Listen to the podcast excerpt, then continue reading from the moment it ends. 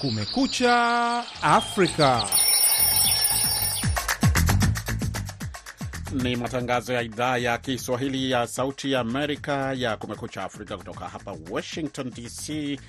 Ni saa nne usiku hapa Washington. Karibu kwa matangazo haya ya leo Ijumaa, Machi mosi mwaka 2024. Jina langu ni BMJ Mridhi na mimi naitwa Patrick Nduimana. Tunasikika kupitia redio zetu shirika kote Afrika Mashariki na Maziwa Makuu, zikiwemo Redio Rakombo na Ghana, RTL Redio Beni na Redio Baraka, zote hizo zikiwa DRC, Mwananchi Redio Nakuru na Sare FM Eldoret Redio Kenya, Nuru FM Iringa Tanzania, bila kusahau UBC Redio nchini Uganda, kati ya nyingine.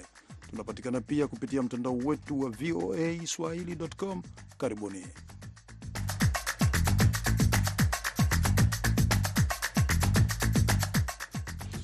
Katika matangazo yetu hii leo, Watanzania wamkumbuka rais wa awamu ya pili wa nchi hiyo Ali Hassan Mwinyi aliaga dunia Alhamisi akiwa na umri wa miaka 98. Wachambuzi wanasema alichangia vipi siasa za kikanda? Alikuwa mwasisi wa marejeo ya jumuiya ya Afrika Mashariki, yaani aliachia ule uhuru wa watu kuongea na kuanza kufikiria kurudi katika jumuiya ya mashariki na zaidi ya Wapalestina mia moja wauawa katika mji wa Gaza wakati wanajeshi wa Israel walipowafyatulia risasi watu waliokuwa wanajaribu kupata chakula kutoka kwa malori ya misaada ya kibinadamu.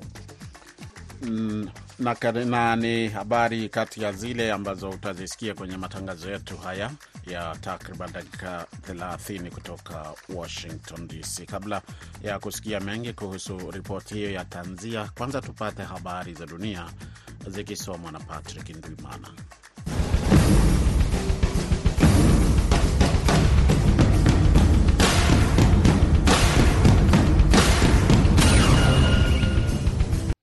Wapalestina 104 waliuawa Alhamisi katika mji wa Gaza wakati wanajeshi wa Israel walipowafyatulia risasi watu waliokuwa wanajaribu kupata chakula kutoka kwa malori ya misaada ya kibinadamu, lakini maelezo kuhusu shambulio hilo baya yanatatanisha. Rais wa Marekani Joe Biden na maafisa wa Marekani walikuwa wakichunguza maelezo yanayokinzana kupata taarifa sahihi kuhusu shambulio hilo. Msemaji wa White House Olivia Dalton alisema idadi ya vifo inatisha sana na inatia wasiwasi mkubwa. Aliwaambia waandishi wa habari tukio hili linatakiwa kufanyiwa uchunguzi wa kina. Maafisa wa hospitali ya Gaza awali waliripoti shambulio la Israel dhidi ya umati wa watu kwenye mzunguko wa barabara ya Al Nabus magharibi mwa mji huo.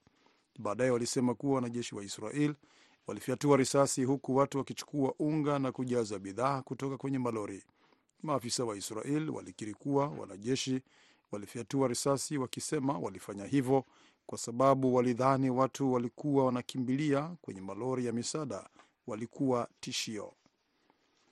Ripoti za uchunguzi wa maiti na kitaalamu zimethibitisha kwamba kifo cha mwanasiasa wa upinzani nchini Jamhuri ya Demokrasia ya Kongo kilikuwa kitendo cha kujiua, mwendesha mashtaka wa mjini Kinshasa aliviambia vyombo vya habari Alhamisi.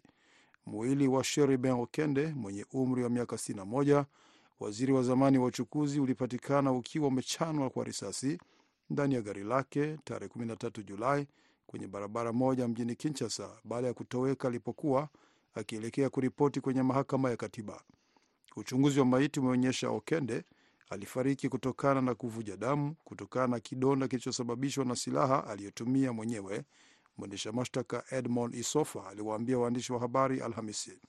Msemaji wa chama cha Moise Katumbi cha EPR Herve Diakiese ameiambia AFP kwamba amekasirishwa na kunyimwa haki na kumtaka mwendesha mashtaka kuweka ripoti hiyo ya uchunguzi wa maiti hadharani.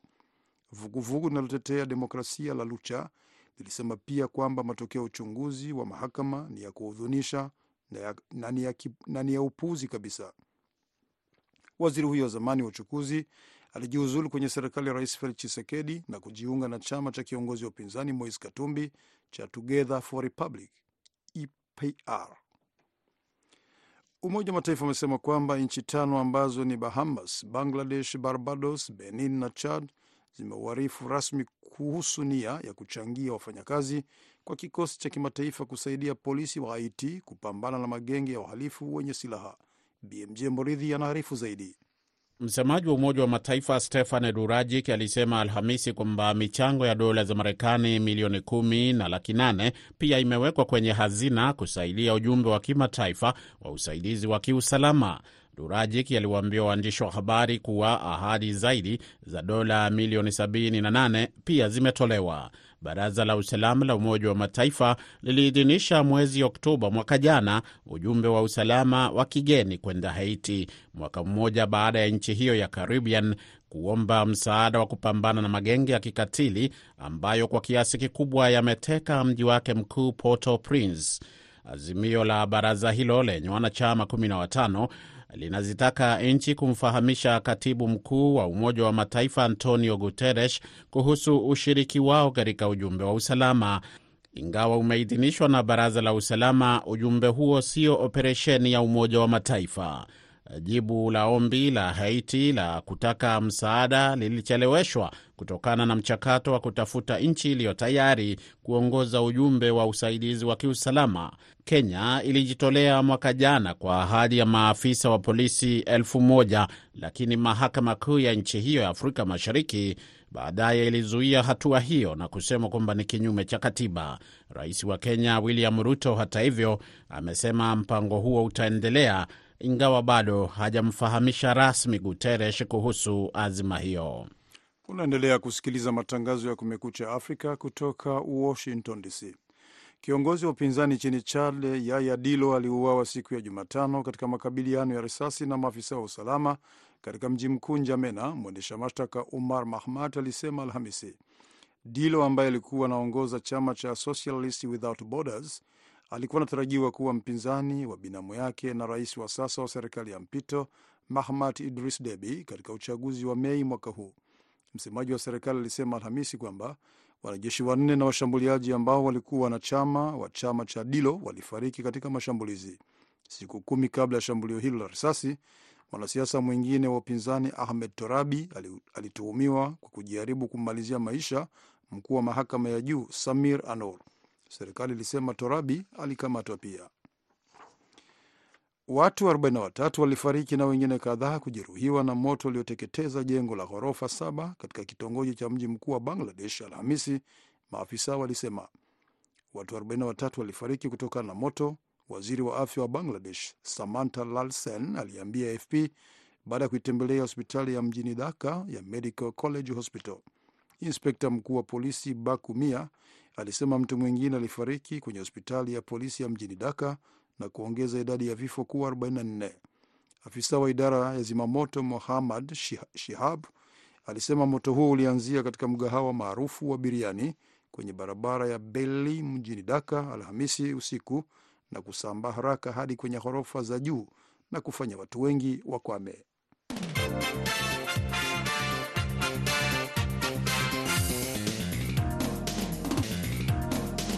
Barabara kabisa. Unaendelea kusafiri na Kumekucha Afrika, matangazo ya mubashara kutoka hapa Washington.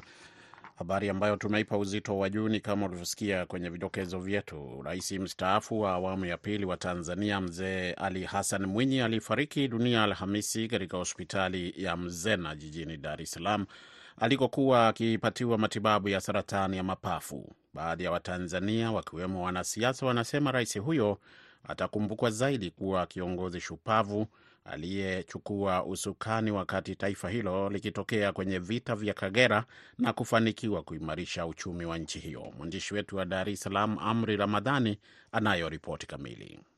Rais Al Hassani Mwinyi alikuwa rais wa pili wa Tanzania. Aliongoza kwa kipindi cha miaka kumi kuanzia mwaka 1985 hadi mwaka 1995 huku akiwa ni rais wa kwanza kuchaguliwa kwa njia ya kidemokrasia baada ya utawala wa chama kimoja. Dr Willibrod Peter Slaa, mmoja wa wanasiasa wa kongwe nchini Tanzania, amesema rais huyo atakumbukwa zaidi kwa sera zake za kukaribisha uwekezaji ambao zilileta unafuu wa maisha baada ya nchi kuwa imetoka kwenye vita vya Kagera. Kwa hiyo mzee Mwinyi alipokuja na sera yake ya kufungua madirisha na milango, basi kila upepo uliingia vizuri na tukapata nafuu, tofauti na kabla. Hiyo ni kuonyesha tu kwamba aliingia kipindi kigumu, akafanya kazi na Watanzania hawamsahau kwa hilo, na ndio maana wanamwita mzee ruksa. Rais Mwinyi alikuwa na mchango mkubwa katika kuleta mageuzi ya kiuchumi katika nchi ya Tanzania. Wakati wa uongozi wake, alifanya mabadiliko makubwa katika kufungua milango kwa uwekezaji wa kigeni na kuanzisha sera za kuleta maendeleo ya kiuchumi ambayo yalipelekea kuongezeka kwa ufanisi katika sekta ya kilimo, viwanda na huduma za kifedha. Tundu Lissu ambaye ni makamu mwenyekiti wa chama cha demokrasia maendeleo CHADEMA amesema mzee Mwinyi atakumbukwa zaidi kama rais aliyeingiza Tanzania katika mfumo wa vyama vingi na kuitoa katika mfumo wa chama kimoja.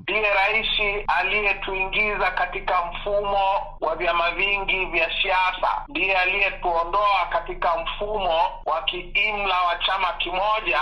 Tanzania ni nchi ya vyama vingi sasa hivi kwa sababu ya mzee Mwinyi. Hii ilitokea wakati wa urais wa mzee Mwinyi. Hata hivyo, naibu spika wa bunge la Jamhuri ya Muungano wa Tanzania Musa Azan Zungu amesema mzee Mwinyi atakumbukwa kama kiongozi aliyekuwa mwajibikaji baada ya kuonyesha uwajibikaji pale alipojiuzulu nafasi ya waziri wa mambo ya ndani baada ya wafungwa kufariki wakiwa mahabusu. Kulikuwa na wafungwa walifariki jela, nafikiri eneo la Shinyanga, na akachukua political responsibility ya, ya kuona kwa tukio lile lilimwaibisha yeye akiwa kama ni waziri mwenye dhamana ya mambo ya ndani, akaamua kujiuzuru na kuomba Mheshimiwa Rais Nyerere marehemu amkubalie ajiuzuru. Rais wa Tanzania Samia Suluhu Hassan akizungumza katika vyombo vya habari ametangaza siku saba za maombolezo kufuatia kifo cha rais huyo, huku akitangaza maziko yatafanyika tarehe mbili ya mwezi Machi Unguja visiwani Zanzibar. Amri Ramadhani, Sauti ya Amerika, Dar es Salaam. Shukran sana Amri Ramadhani kwa ripoti hiyo. Na tukiendelea, msikilizaji, kufuatia kifo cha rais huyo wa zamani wa awamu ya pili Ali Hassan Mwinyi, mchambuzi wa siasa za nchi hiyo uh, ama nimezungumza na mchambuzi wa siasa nchini humo Sami Ruhuza ambaye hapa anaanza kwa kueleza tathmini yake kuhusu tofauti kati ya utawala wa rais huyo na yule aliyemtangulia Mwalimu Julius Nyerere. Kila mmoja katika awamu yake alifanya kulingana na jinsi ule wakati alioingia ulimstahili. Nyerere alikuwa na wakati wake na mzee Mwinyi alikuwa na wakati wake. Sema mzee Mwinyi wakati wake ulikuwa ni mzuri zaidi, kwa sababu alikuta mambo mengi yameshafanywa na Mwalimu.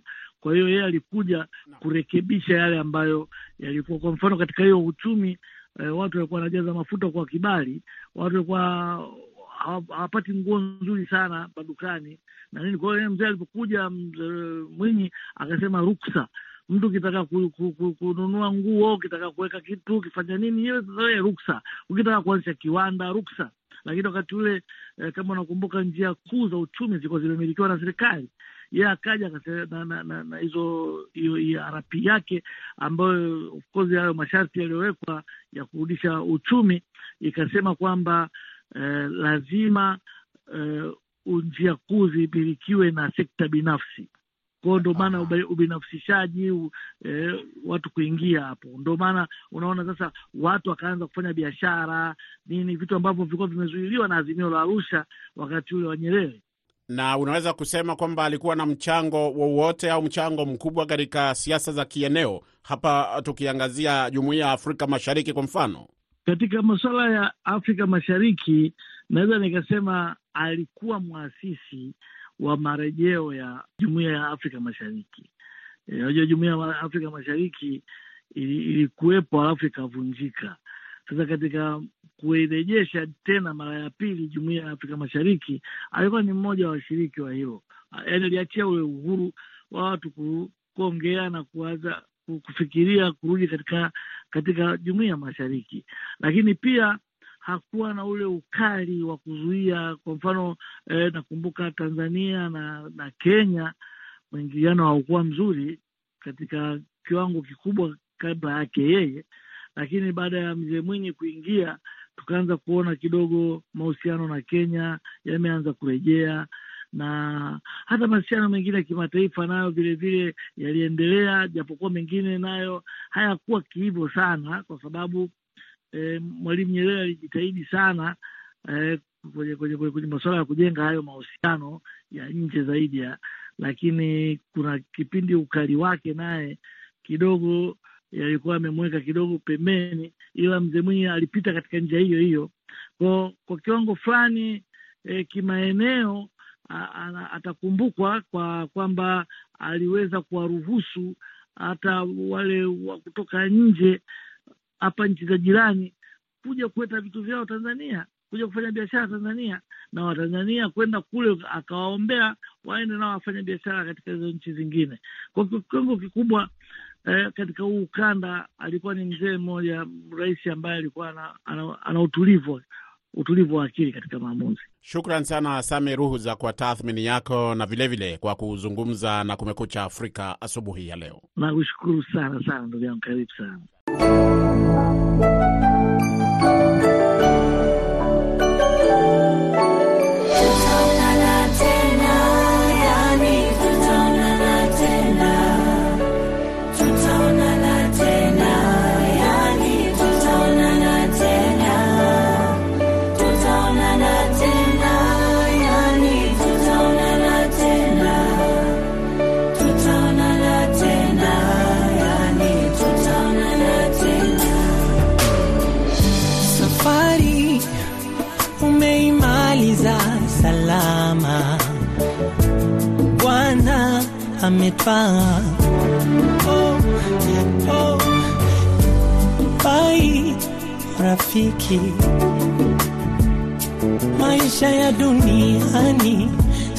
Sitokuona, ila nashukuru Mungu japo na machozi haya Na sisi hapa pia idhaa ya Kiswahili ya Sauti ya Amerika tunawatakia jamaa, familia, ndugu na marafiki wa hayati mzee Ali, Ali Hassan Mwinyi e, majonzi. Wakati kipindi hiki cha majonzi, tunawatakia heri e, ya Mwenyezi Mungu.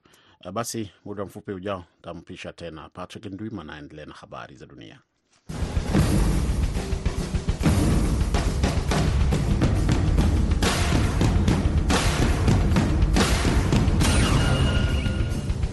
Zaidi ya watu bilioni moja duniani sasa wanachukuliwa kuwa wanene kupita kiasi, hali inayohusishwa na ongezeko la hatari la matatizo mengi ya kiafya, kulingana na makadirio yaliyo- yaliyosahihishwa na kundi la watafiti wa kimataifa wa shirika la afya duniani WHO.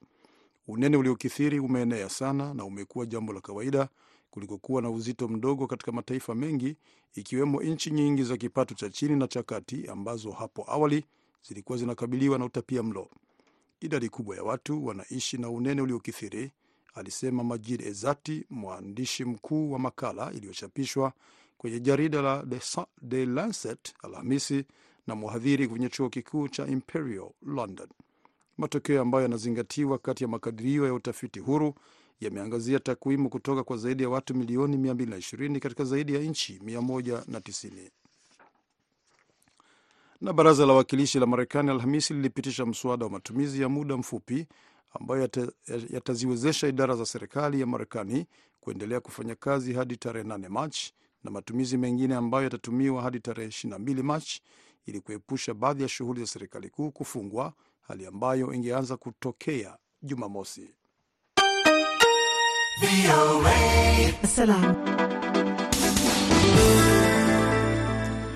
Kwingineko, asilimia 25 ya miji ya maeneo ya mashambani nchini Eswatini haina maji safi ya kunywa kulingana na shirika la hisani la miradi ya maji la WaterAid, na asilimia 40 ya miji hii haina maji kabisa. Nokukaya Musi anaripoti kutoka Mafungwane katika mkoa wa Lubombo, na Mkamiti Kibayasi anaisoma ripoti kamili. Kila siku Jabu Gamedze hufanya safari ya kilomita mbili kwenda mto Mkulubane, chanzo pekee cha maji kilicho karibu na nyumba yake huko Mapugwane katika mkoa wa Lubombo, Eswatini. Ingawa maji hayo ni machafu na njia yake ni hatari, kutokana na wizi pamoja na unyanyasaji wa kijinsia, anasema kwamba hana njia nyingine ya kufanya. Wakati misimu ikizidi kuwa joto na ukame, maji tunayotegemea yanazidi kupungua. Kisima ambacho kimetusaidia kwa muda mrefu kinaanza kukauka, na mustakabali wetu unategemea katika sisi kupata maji safi. Kulingana na Umoja wa Mataifa, joto la wastani la kila mwaka huko Eswatini limeongezeka kwa zaidi ya nyuzi tatu za Celsius kati ya 1961 na 2000. Mabadiliko haya yamesababisha kupungua kwa mtiririko wa maji katika mabonde ya mto mkuu na kuongezeka kwa matukio ya magonjwa yanayosababishwa na maji. Mwanafunzi Selukolo Silolo anasema mbali na kuwa na wasiwasi wa kupata njia salama kuelekea shule, pia kuna wasiwasi wa kupata maji safi ya kunywa. Lazima tuamke mapema ili kuchota maji kabla ya kwenda shule, na jambo hili linaathiri vibaya masomo yetu. Wakati tunafika shule tayari tumechoka na mara nyingi tunasinzia darasani. Melvin Dlamini ni mjumbe wa kamati ya maendeleo ya mji wa Mapungwani. Watoto wetu ni wagonjwa na maji yetu ni machafu. Hatuna njia nyingine ya kufanya, na tunakunywa maji haya machafu, japokuwa tunajua yatatuletea magonjwa. Mashirika ya misaada ya kimataifa kama vile Water Aid na World Vision International yanafanya kazi kushughulikia tatizo la maji huko Eswatini kwa kufadhili ujenzi wa mifumo ya kuchuja maji na visima vipya pamoja na kujenga vyoo na mabomba ya usafi.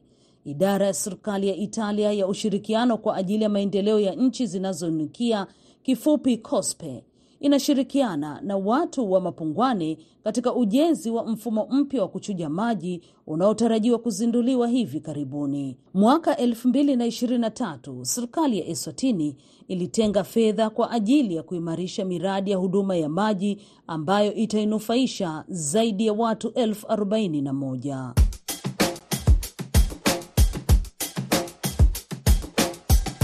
VOA Mitaani. Leo katika VOA Mitaani, mwandishi wetu wa Dar es Salaam Amri Ramadhan amefanya mahojiano na Watanzania kuhusu maandamano ambayo yanaendelea nchini humo, wakati baadhi wakiona maandamano kama njia ya kusikilizwa na serikali na suluhisho la changamoto za kimaisha, lakini wengine wakipendekeza kuwe na mazungumzo ya amani kama njia bora zaidi. Tuwasikilize. Jina langu naitwa Joel Msuya, ni mwananchi kutokea mkoa wa Dar es Salaam, wilaya ya Temeke. Maandamano ni njia ya kipekee kabisa ya kuweza kusuluhisha changamoto katika nchi au katika jamii. Nasema kwamba maandamano ni njia ya kipekee kwa sababu maandamano ni njia ya amani kabisa ya wananchi kuweza kupeleka changamoto zao baada ya kuzungumza na kuongea katika majukwaa mbalimbali, lakini wakaona labda hawasikilizwi. Kwa hiyo kwa maana hiyo, wananchi wanatumia njia ya maandamano ili kuweza kupeleka maoni yao kwa watawala au kwa serikali kuhakikisha ya kwamba wanawasikia. Serikali yoyote inaogopa maandamano, kwa sababu maandamano ni njia ya watu kutoka barabarani. Imajini watu wanaacha shughuli zao, wanaenda kutembea barabarani kutoa maoni. Kwa hiyo maandamano yanaiogopesha serikali. Kwa hiyo serikali wanapoona wananchi wanatembea barabarani kwa kuandamana kwa sababu ya changamoto mbalimbali mbali katika nchi yao, serikali inawasikiliza na inatimiza yale ambayo wanayalalamikia. Kwa majina anaitwa Emma Kimambo, ni mkazi wa Arusha. Serikali iliyoko madarakani ikiona ile nguvu ya umma kwamba wananchi kweli wanalalamika kwamba ugumu wa maisha, maisha hayaendi, na wingi ule wa watu wanaweza waka, wakaona kwamba kweli taifa limefikia mahali ambako sio sehemu nzuri, na kweli kama watu wanaowaongoza wanaweza wakafikiria kwa namna nyingine ya namna ya kuweza kupunguza ukali wa maisha na gharama za maisha. Tukitoa mfano mzuri ni Sudani Kusini, wakati wanaandamana kwa kupanda kwa ugali wa maisha, tunaona dhahiri hivyo kwamba kupitia maandamano yale serikali iliyokuwa inaongoza nchi ile ilisikia, na sisi tunaamini Tanzania kupitia maandamano haya tumeona washaanza kushughulikia tatizo la umeme, japo sio asilimia mia moja, lakini tunaona wametoka nje na kuweza kusema. Tunaona pia maandamano yaliyokuwa Dar es Salaam, baada ya maandamano yale walitoka na kusema bei elekezi ya sukari, japo sukari haipo, lakini wakatoa bei elekezi ni elfu mbili mia nane mpaka elfu tatu mia tano. Hivyo tunaamini kwamba kwa maandamano haya tunaamini naamini watasikia na wataona nguvu ya umma na wataona kweli wananchi wamechoshwa. Kwa majina naitwa Shija Shibeshi, niko Misungwi, Mwanza. Ni ukweli usiopingia kwamba maandamano ni njia pekee ya kusuluhisha changamoto za maisha. Iko hivi, watu wanaoandamana ni watu walio na hasira, ni watu ambao wamechoshwa na uonevu fulani ambao unaendelea katika jamii. Kwa hiyo hata kama ni peaceful demonstration, lakini maandamano ni resistance. Kwa hiyo sehemu pekee na hatua ya mwisho kabisa ya kuondoa changamoto zinazowakabili watu kwenye maisha ni maandamano. Jina langu ni Sheila Juma, ni mkazi wa Kigamboni, Dar es Salaam. Kwa upande wangu, maandamano siyo njia ya pekee ya kusuluhisha changamoto za kimaisha, lakini ni njia ya muhimu katika kusaidia hizo changamoto za kimaisha kusuluhishwa, kwa sababu maandamano ni strateji ya kihisia zaidi. Ukiona watu walikuwa wanalalamika kawaida, chini kwa chini, lakini ikafika hatua wakaji organize wakatoka hadharani wakiwa wameshika mabango au wakiwa wanasema ujumbe fulani, wakaacha shughuli zao za kila siku na kwenda kushiriki kwenye maandamano hayo, inatakiwa iwe ni alert kwa watawala kwamba changamoto hii sasa imekuwa ni kubwa mpaka wananchi wake wameamua kuonyesha hisia hadharani. Kwa majina anaitwa Hassan Faide Mwamwembe, mimi nikiwa ni mmojawapo wa machinga wa mkoa wa Mbeya. Tunaishinikiza serikali itupunguzie gharama za maisha, zimekuwa kubwa sana sana sana sana sana,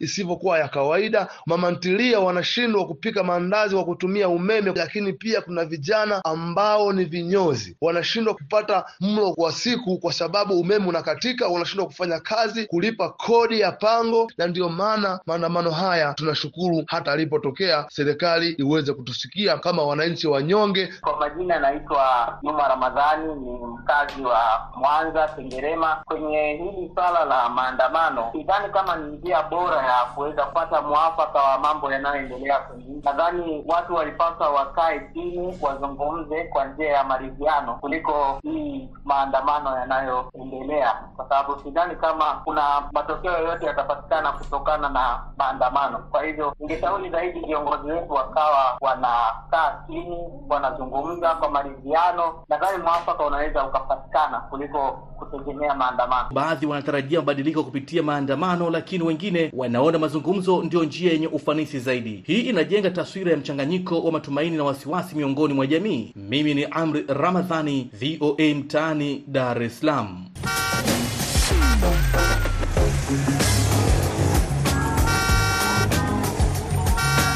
Makala ya VOA Mitaani hukujia kila Ijumaa wakati kama wa leo. Kwa hivyo usikose kuungana nasi wiki ijayo kwa makala mengine. Vilevile vile, kabla hatujapata muktasari wa habari, na kukumbusha tu kwamba e, katika live talk hii leo kwenye matangazo yetu baadaye e, tutakuwa tukizungumza kuhusu rais aliyeondoka Ali Hassan Mwinyi, rais wa, wa awamu ya pili wa Tanzania. Sasa tupate muktasari wa habari na Patrick Ndwimana.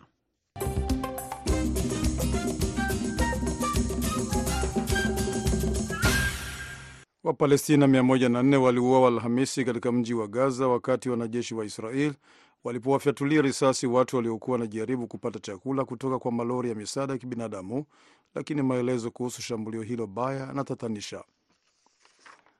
Na ripoti za uchunguzi wa maiti na kitaalamu zimethibitisha kwamba kifo cha mwanasiasa wa upinzani nchini Jamhuri ya Kidemokrasia ya Kongo kilikuwa kitendo cha kujiua, mwendesha mashtaka wa mjini Kinshasa alivyoambia vyombo vya habari Alhamisi. Mwili wa Sheribe Okende mwenye umri wa miaka 61, waziri wa zamani wa uchukuzi, ulipatikana ukiwa umechanwa na kwa risasi ndani ya gari lake tarehe 13 Julai kwenye barabara moja mjini Kinshasa baada ya kutoweka alipokuwa akielekea kuripoti kwenye mahakama ya katiba. Na Umoja wa Mataifa wamesema kwamba nchi tano ambazo ni Bahamas, Bangladesh, Barbados, Benin na Chad zimeuarifu rasmi kuhusu nia ya kuchangia wafanyakazi kwa kikosi cha kimataifa kusaidia polisi wa Haiti kupambana na magenge ya wahalifu wenye silaha. Kiongozi wa upinzani nchini Chad, Yaya Dilo, aliuawa siku ya Jumatano katika makabiliano ya risasi na maafisa wa usalama katika mji mkuu Njamena, mwendesha mashtaka Umar Mahmad alisema jana Alhamisi. Na watu 43 walifariki na wengine kadhaa kujeruhiwa na moto ulioteketeza jengo la ghorofa saba katika kitongoji cha mji mkuu wa Bangladesh Alhamisi, maafisa walisema. Na kwa hizo habari tunafika mwisho wa matangazo yetu ya Kumekucha Afrika kutoka hapa Washington DC. Kwa niaba ya wote waliofanikisha matangazo haya na yote ambayo tumekuwa nayo wiki hii, mwelekezi amekuwa ni Dadi Balawe. Hapa studio nimeshirikiana na Patrick Ndwimana, msimamizi mkuu ni Hadija Riami, mimi naitwa BMJ Mridhi. Timu nzima tunakutakia wikend njema, tuonane wiki kesho, Mungu akijalia.